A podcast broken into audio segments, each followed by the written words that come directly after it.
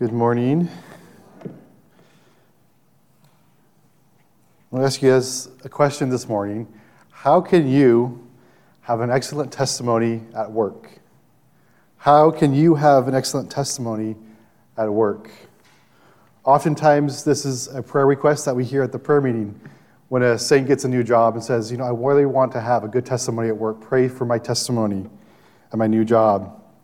Or maybe you're currently working at a place and you have, feel a burden for your coworkers and you want to witness to them effectively. How can you have an effective and excellent testimony at work?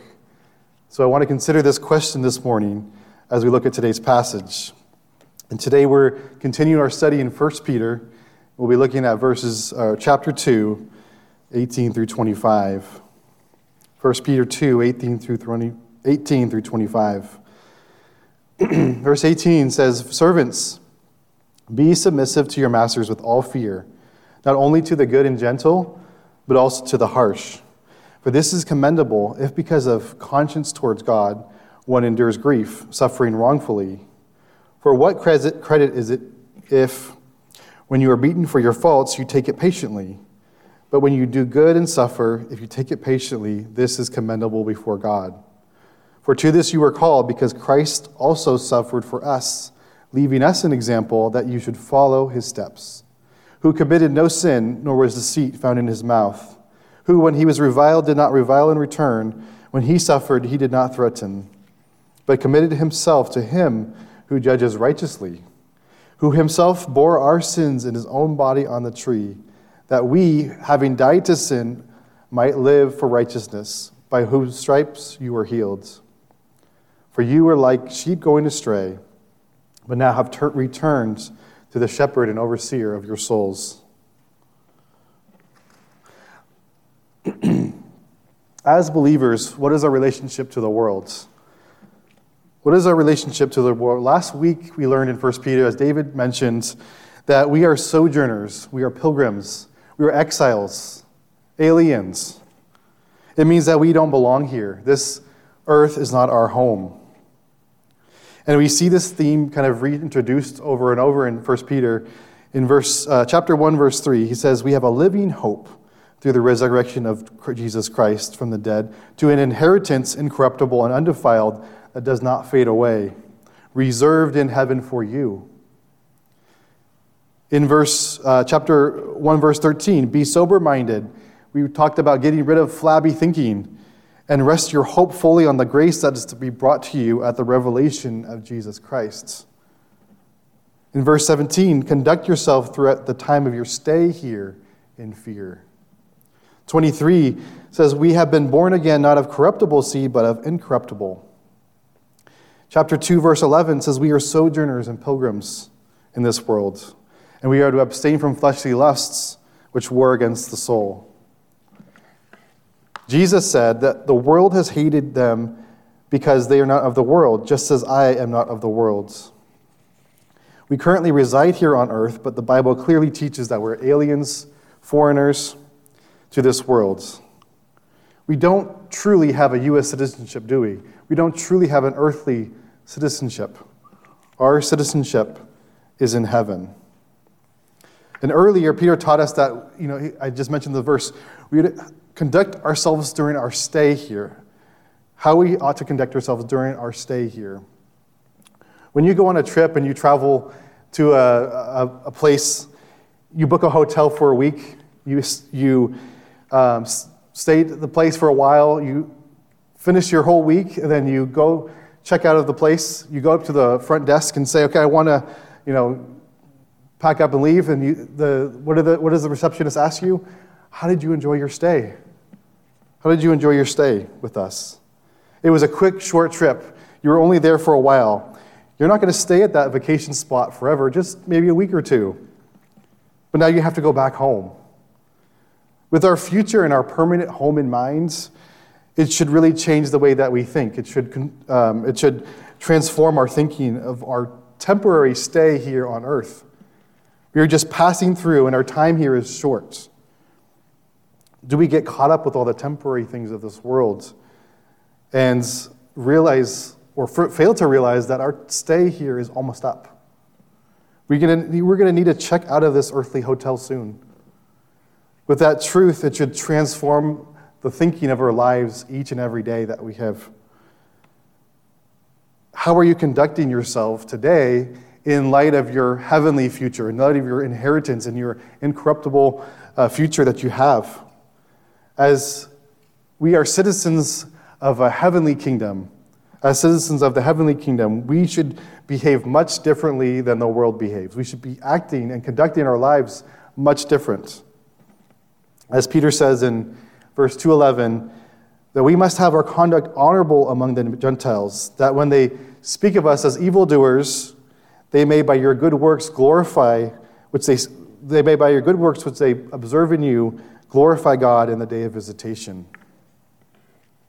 So, in light of this, this is where we are in our study. In light of this, Paul is giving instructions as we go through. He gives practical applications in the next few verses. Last week we talked about one of them. And last week we talked about submitting to governments, submitting to those whom God has placed over us in government, the government structure. And God has placed over us those people who have a position of authority. And so we are called to submit. As citizens of a heavenly kingdom, even though we're aliens and exiles, God still doesn't want us to rebel, to overthrow governments. We are called to submit. So God has designed for there to be structure in society, that we have a structure, we have a, um, a place there. And even if there is unjust government and unjust rulers, God has still placed them in that position of authority. Because even if we were to take away all rules and all authority, there would be anarchy. And so God still has an order, has, has a place for them, even the unjust ones. So we must honor rulers whom God has appointed to us, over us, and by submitting and not resisting. And by doing that, we're demonstrating to the world that we are we're demonstrating a godly testimony to the world, to those in authority. For this is the will of God, that by doing good you may put to silence the ignorance of foolish men. That means the critics will have nothing bad that they can say against you that will actually stick. So, in regards to submitting to government authorities, our testimony is at stake. Now Peter goes on and addresses the workplace. In our workplace, your testimony is at stake. Servants, be submissive to your masters with all fear, not only to the good and gentle, but also to the harsh. Now, back then, in, in this passage, a servant was a house slave. They were a house slave. During the reign of the Roman Empire, slavery was a very common thing. Slavery was not based on a person's race, but it was as, as Rome conquered and continued their conquest and much of the territory, they were taking people captive, and many of these prisoners of war became slaves, and some were purchased. Slaves were often abused, cruelly punished, and degraded as a human being. They were con- considered the property of their owners. A slave was not a human, but a thing or a tool. They had no legal rights. They could not appeal to a judge or hire a lawyer. If a slave retaliated, they would be beaten or killed. Since society did not view them as a person, there were no consequences to a cruel master. One writer of the Times notes this Whatever a master does to a slave undeservedly in anger, willingly, unwillingly, in forgetfulness after cruel thoughts, knowingly, unknowingly, is judgment, justice, and law. That means you can do whatever you want to a slave. There's no consequences to the master. Aristotle wrote about slaves and said, There can be no friendship nor justice towards inanimate things. Indeed, not even towards a horse, an ox, or a slave. For master and slave have nothing in common. A slave is a living tool, just as a tool is an inanimate slave. That is the thinking of the time of this writing. It is estimated that at the, at the time, the population of slaves were about one third, one quarter, one third of the people were slaves. So it's not a stretch to say that many of the Christians who came to know the Lord were slaves. And so we see this command about servants, about bondservants submitting to their master, repeated in Ephesians, in Colossians, we see it in 1 Timothy. So there may have been many Christians wondering at the time, well, now I'm, you know, I, I came to know the Lord and I see this in the Bible where I'm free in Christ. I've been set free from sin. And, um, you know, does that mean now I'm free from my master? Can I, can I, can I just leave him? No. The response would be servants, be submissive to your masters. The apostles and Peter never suggested in any way that um, we, we were to overthrow slavery or to rebel from their masters. They weren't looking for society change, but they were called to submit to them and not to rebel. And in doing so, a servant was demonstrating a good testimony to his master. So, how do we apply this to us today? How, how does this apply to us today? We don't, today, thankfully, we don't have the slavery in the U.S. right now. But the principles that are taught here can still be applied. The principles that we can glean from this. If slaves were called to submit under the circumstances that they had, we have an even greater responsibility to submit to our employer without the cruelness of slavery. As I brought up the first question, in the workplace, your testimony is at stake. How can you have an excellent testimony at work? How can you have an excellent testimony? Believe it or not, we spend most of our days, most of our daily lives at work. From the age that you graduate high school or college to the age that you retire, you are in the career workforce. Let's say you start your first full time job at the age of 20, and if you're lucky, you get to retire at 65. So that's 45 years worth of work. And let's say you spend an average of nine hours a day at work. And there's 260 work week work days in the year, minus maybe two weeks of vacation. After working 45 years, you would have spent 100,000 hours at your job. That's equivalent to 4,166 days or 11.4 years of just straight working nonstop. It's a long time. We spend a lot of our lifetime at work. That's 100,000 hours spent alongside various coworkers, bosses, interacting with clients or customers. Maybe you work with uh, contractors, or you work with vendors, patients, doctors, professors, house guests, CEOs, investors, superintendents, or custodians. At your job, you actually interact with all sorts of different people from all areas of life. In our Christian life, our life as a Christian does not start and stop on Sundays. Our Christian walk carries us throughout each day of your work week as well. Each day that you work with your coworkers. Your job is, in a sense, a mission field. It's a mission field. So, how can I witness at work or have more opportunities at work? Every single day, you actually have an opportunity at work to show others around you, other people that you work alongside, or that you uh, manage, or that you um, submit under. You have an opportunity to show them that you are different. Not only in just conversation or just spiritual conversations that you have, but also in your conduct, in the way that you conduct yourself. Your actions will speak much louder than your words. So, how can I have an excellent testimony at work? How can I do it? Number one, be submissive to your boss or employer. The command is simple. Just as it was for government leaders and rulers, we are called to submit or to be obedient to our boss. And God has designed for there to be order in society, and there will always be someone placed in authority, and then those who are called to obey that authority. And many of us know this, and we do this for our own sake. We know that if we don't listen to our boss, if we don't come into work, if we show up late, we're going to probably get written up or fired eventually. So we do it for our own sake. We know that you know there's there's something on our, our paycheck is involved, but we also don't just do it for our paycheck. It's also for our testimony. Our testimony is at stake. Colossians 3:22 says, "Bondservants, Obey in all things your masters according to the flesh. In verse 18, it says that we should do this with all fear. We should be submitting to him or her with all respect, to give them the respect that they deserve. 1 Timothy 6 1 through 2 says, Let as many bondservants as are under the yoke count their masters worthy of all honor. Do you honor your boss or manager? Do you give him the respect? Do you honor him in front of your coworkers? Or do you join in conversations of complaining and griping about his management style?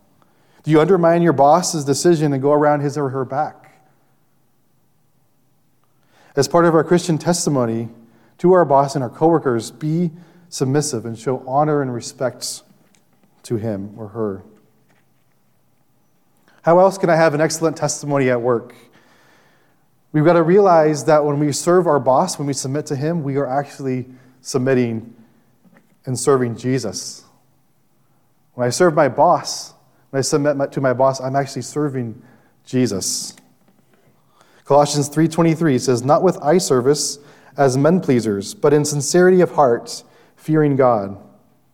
And whatever you do, do it heartily as to the Lord and not to men." Knowing that from the Lord you will receive the reward of the inheritance, for you serve the Lord Christ. Our earthly boss is actually not our true boss. As Christians, we should be serving our boss not with eye service, attempting to please men. Our work should be done not um, grudgingly, but willingly in sincerity of heart. We should do it fearing God and whatever we do, we should do it heartily. And it's not to please men, but it's also it's to please the Lord. Our work should be done as if it, Jesus was our boss. How would you work if you knew that Jesus was your boss? Well, he is. and we should be serving him heartily and not to, to please men.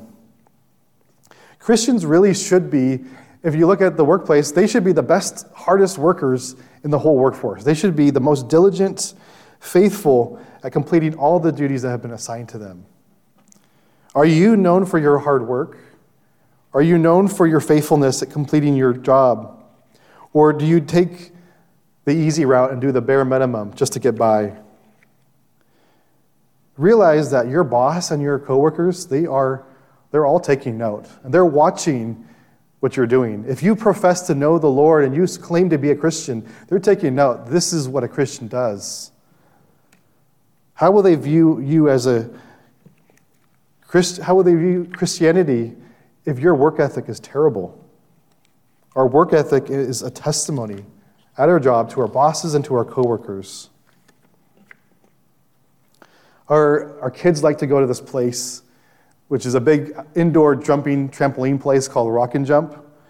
And there are different areas of the facility that, when they have different employees stationed at different spots there, and they're supposed to be there to watch people jump, so they're jumping safely, they're wearing a wristband, and they've got, you know, they're following the rules. And it's really easy to tell, it's very clear to us when we know that the boss is around. You know, you know that the boss is around when um, because we'll find many of the employees lying back and just on their phones or not really paying attention. And then when the boss is around, they're sitting up straight, looking around, making sure, talking to people, and make sure they're doing their, um, you know, jumping safely. They're serving as men pleasers. Do we serve? Do we work that way? They're trying to please their boss as with eye service. They're only looking busy while their boss is around. As Christians, our productivity shouldn't change based on who's around, whether a boss is around or not.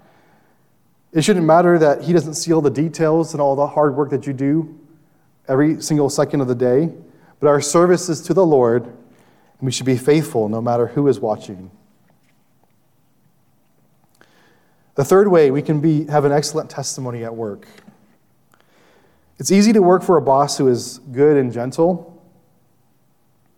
but maybe you have a harsh boss. Maybe you have a cruel boss that's unreasonable. You, Luke, you don't understand. You don't have any clue how bad my boss is. It's impossible to work for him. Maybe you have a boss. Here's top eight harsh boss traits that someone can have. Maybe you have a boss that micromanages you, a boss that picks, on, picks favorites. Maybe your boss takes credit for your hard work and success. Or you have a boss that just keeps making false promises to you. Oh, you're going to get that raise if you just stay later and keep working on those projects. We'll get that raise to you. Maybe you have a boss that's just unreasonable and dishonest.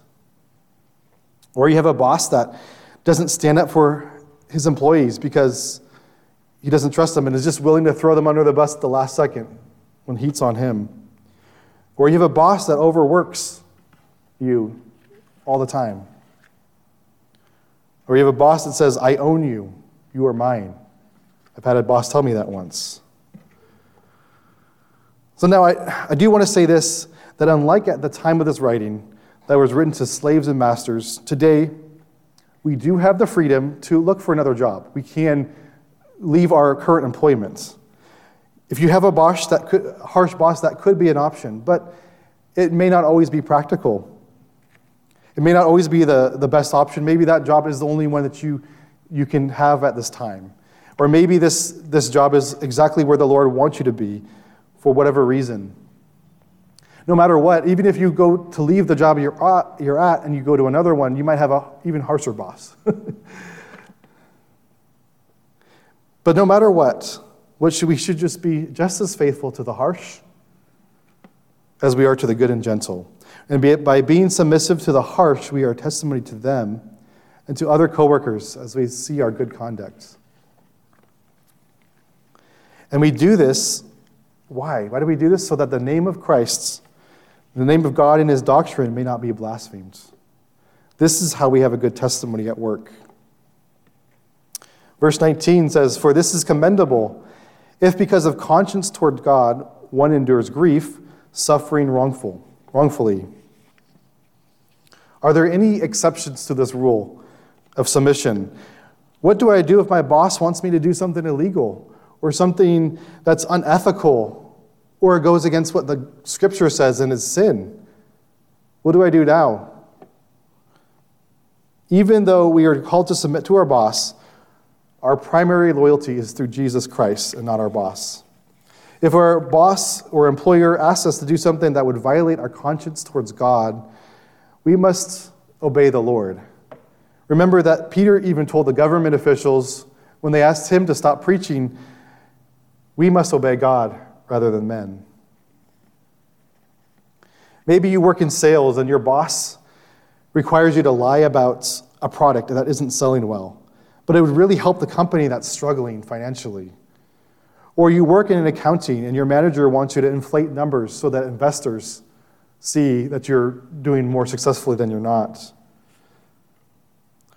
One boss of a fabric store told employees that they should stretch the fabric when they measure it so that when they got home, three feet would really be like two and a half.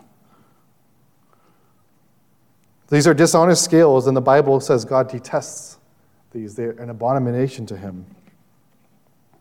If because of conscience towards God, you respectfully refuse and you suffer for it, this is commendable before God.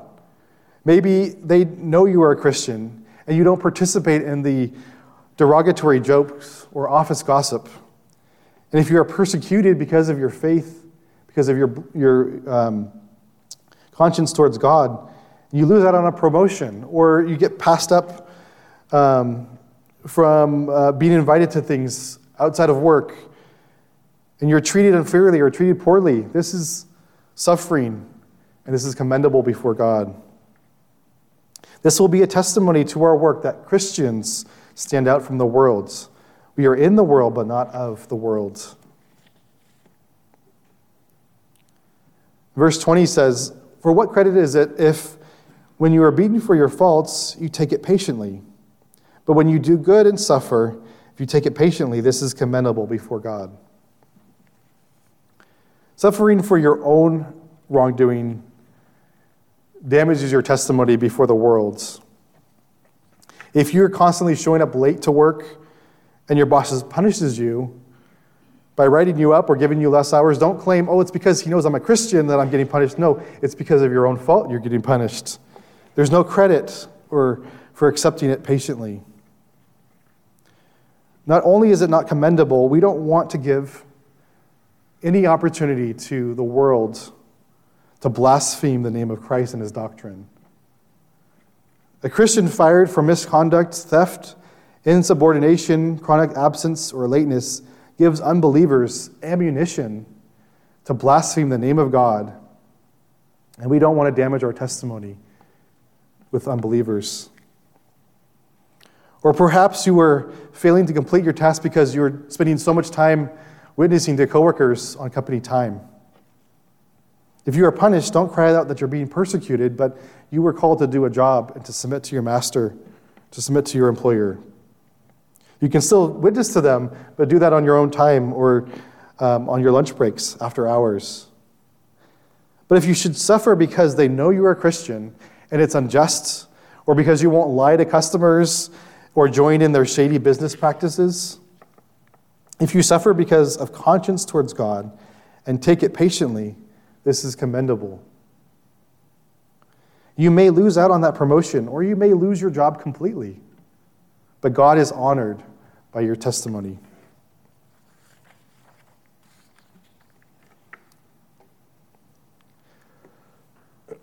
Kelvin Cochran wanted to be a firefighter since the age of five. The young boy pursued his dream, and eventually he became the fire chief of Shreveport. Kelvin went on to serve as the fire chief in Atlanta for many years. Then he got another job and came back again as fire chief of Atlanta. He had served many, many years in his profession, over 30 years, I believe. But Kelvin's job was now in jeopardy. Not because of his work ethic, but because of a book that he wrote for a men's ministry about biblical morality. In that book of 162 pages, there was a small section that expressed his view or expressed biblical views of sexuality. Because of this book, there was people in the public that found out about it, and there was a public backlash. And it got so uh, such backlash that it came to the desk of the mayor of Atlanta. And there was so much pressure to the mayor for him to be fired. Kelvin had served faithfully in his role for over 30 years, but because of his stance and unwillingness to um, retract statements in his book, Kelvin was suspended.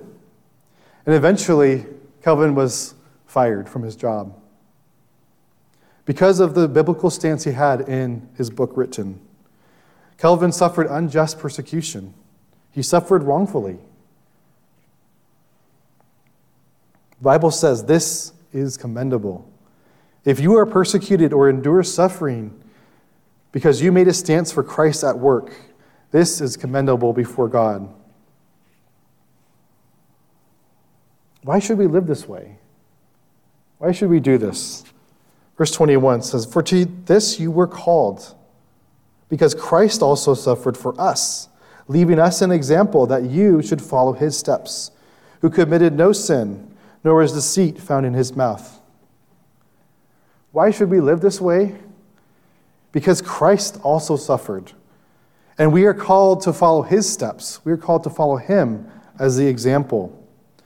Does that mean that Christians should suffer? Does that mean that we're supposed to really, am I, as a Christian, supposed to suffer? Well, let's, let's see. For to this you were called, it says. Did you know that Christians are called to suffering? And it's not only in this passage, but in many passages, the calling for suffering. 1 Peter 4:19 says, "Therefore, let those who suffer according to the will of God commit their souls to him in doing good, as to a faithful creator." 1 Peter 3:17 says, "For it is better if it is the will of God to suffer for doing good than for doing evil." Matthew 5:11 through 12 says, "Blessed are you when they revile and persecute you." And say all kinds of evil against you falsely for my sake. Rejoice and be exceedingly glad, for great is your reward in heaven. For so they persecuted the prophets who were before you. Philippians 1:29 says, "For to, for to you it has been granted on behalf of Christ not only to believe in him, but also to suffer for his sake." Luke 6:40 says a disciple is not above his master, nor a servant above his master. If Jesus endured suffering and persecution, should his followers really expect anything less? Jesus was reviled, Jesus was mocked, he was rejected, and he was hated by the world. We are called to follow after him. Christ is our example. Should we expect anything other than that? Jesus said, The world has hated them because they are not of the world, just as I am not of the world. We should be expecting the world to hate us. Jesus was perfect and sinless. He suffered unjustly. Even, or he was perfect and sinless and still suffered unjustly. He did nothing wrong. There was no fault of his own. But if we are like our master, the world's going to hate us too. They will reject us, they will persecute us, ostracize us, they could even kill us. But how do we endure suffering like Jesus did? How do we, how do we take suffering? How do we handle it? Let's look at how Jesus suffered as our example. Verse 23 says, Who, when he was reviled, did not revile in return. When he suffered, he did not threaten, but committed himself to him who judges righteously, who himself bore our sins in his own body on the tree that we, having died to sin, might live for righteousness, by whose stripes you were healed. When Jesus was criticized, when he was insulted, he didn't insult back. He didn't threaten or try to get what he deserved. It was Jesus as God in the flesh. He was the rightful King of kings. He deserved to be crowned king. Yet he didn't fight for his own freedom, his own rights. He didn't say, This is what I should have. Instead, he entrusted the outcome to him who judges righteously. Instead of taking matters into his own hands, he trusted that God would eventually judge righteously. Isn't that wonderful that when we're persecuted, when we endure suffering unjustly from others, that we don't have to take matters into our own hands? We don't have to to, to deal with it ourselves, we can know that God is ultimately in control. God is ultimately the one that will handle it, and it's not our responsibility to take actions into our own hands. We don't need to avenge ourselves. You see this even with Jesus in the Garden of Gethsemane when they have a garrison of soldiers coming to arrest him for that night. And Jesus says, You know, I could have, I could have prayed that God would have sent legions of angels. He could have had those at his footstep, or at you know, right, right there to wipe them all out, but he didn't. I love the practical instructions in Romans 12. Repay no one evil for evil. Have regard for good things in the sight of all men. If it is possible, as much as depends on you, live peaceably with all men. Beloved, do not avenge yourselves, but rather give place to wrath. For it is written, Vengeance is mine, I will repay, says the Lord. And we know this all too well with kids. We have, you know, Micah will come up to me crying, Justin hit me. Then I go over and talk to Justin. Justin, did you hit him? Well, yeah, but he pushed me first. We take our sin nature just wants to take matters into our own hands. We want to get justice for ourselves. They hit me, I push back. And yet, how are we supposed to respond? Repay no one evil for evil. Verse 20 in uh, Romans says, Therefore, if your enemy is hungry, feed him. If he is thirsty, give him a drink. For in doing so, you will heap coals of fire on his head. Do not be overcome by evil, but overcome evil with good. There is a story of a young man who joined the military. And as a soldier, he was weak and he was struggling for whatever reason to excel and do well in his activities. And so at one point in his career, he found himself to be under the command of a sergeant who was cruel. And he treated him poorly, abused him greatly. One day, this soldier was just unable to complete the tasks that he had. And he was doing a training exercise and he was just could not gain the strength to move forward and was stuck on the ground. He was stuck on the ground and could not move. So his boss came over to him. The sergeant saw this man's helpless body on the ground. unable to move forward. And instead of reaching down to pick him up and help him out, he grabbed his boot, lifted it up, and pummeled him over and over and over again. This man, this soldier, was beaten so bad that he was unable to get to his own bunk, and other soldiers had to come to take his tired, worn body to his bunk. The following morning, the morning wake up call sounded, and all the soldiers woke up. And as the sergeant woke up, he reached down to put on his boots, and he found them shining to a glistened. He asked around, Who polished them? Who did this? And someone told him it was the man that you kicked the night before. So the sergeant went over to the soldier and said, How could you do that? How could you do that? The soldier replied, Because Christ has given me a love for you. And then the soldier shared his testimony with him. And as the story goes on, later that sergeant came to become a Christian.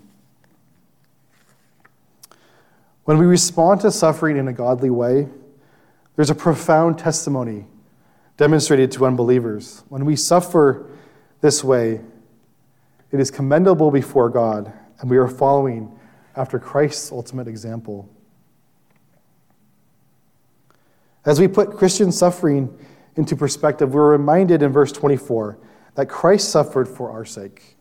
Christ unjustly bore our sins in his own body on the tree. He is the one who committed no sin, nor is deceit found in his mouth. The perfect sinless Lamb of God was slain for us, and by his stripes we are healed. Through his death on the cross, we have died to sin, so, we might, so that we might live for righteousness. That is our calling. So, as we consider our stay in this world, as sojourners, as pilgrims, our testimony is at stake. The way we conduct ourselves in society, and at work is a testimony to the world that we are different. We are not the same as them. The manner in which we patiently endure persecution is a testimony and commendable before God. Lastly, I just want to remind ourselves that don't forget who you once were. As we look at the world and think about all the hatred towards Christians, the pure evil and the anti God mentality that people have, Verse 25 says, For you were like sheep going astray, but have now returned to the shepherd and overseer of your souls. You once were like sheep. We once were like sheep that had gone astray. We were lost in our sins. We were helpless, and God was the one that intervened. Your life was headed down a path leading to an eternity without the Savior, eternity in hell. And God intervened in your life, and at that day you came to know the Lord you return to the shepherd and overseer of your soul. This world is lost and is headed for an eternity without the Savior. The Bible says, All we like sheep have gone astray. We have turned everyone to his own way. The Lord has saved you that you might live for righteousness, that you might endure suffering for the sake of the gospel, that the world might see your testimony and be saved. Let's pray.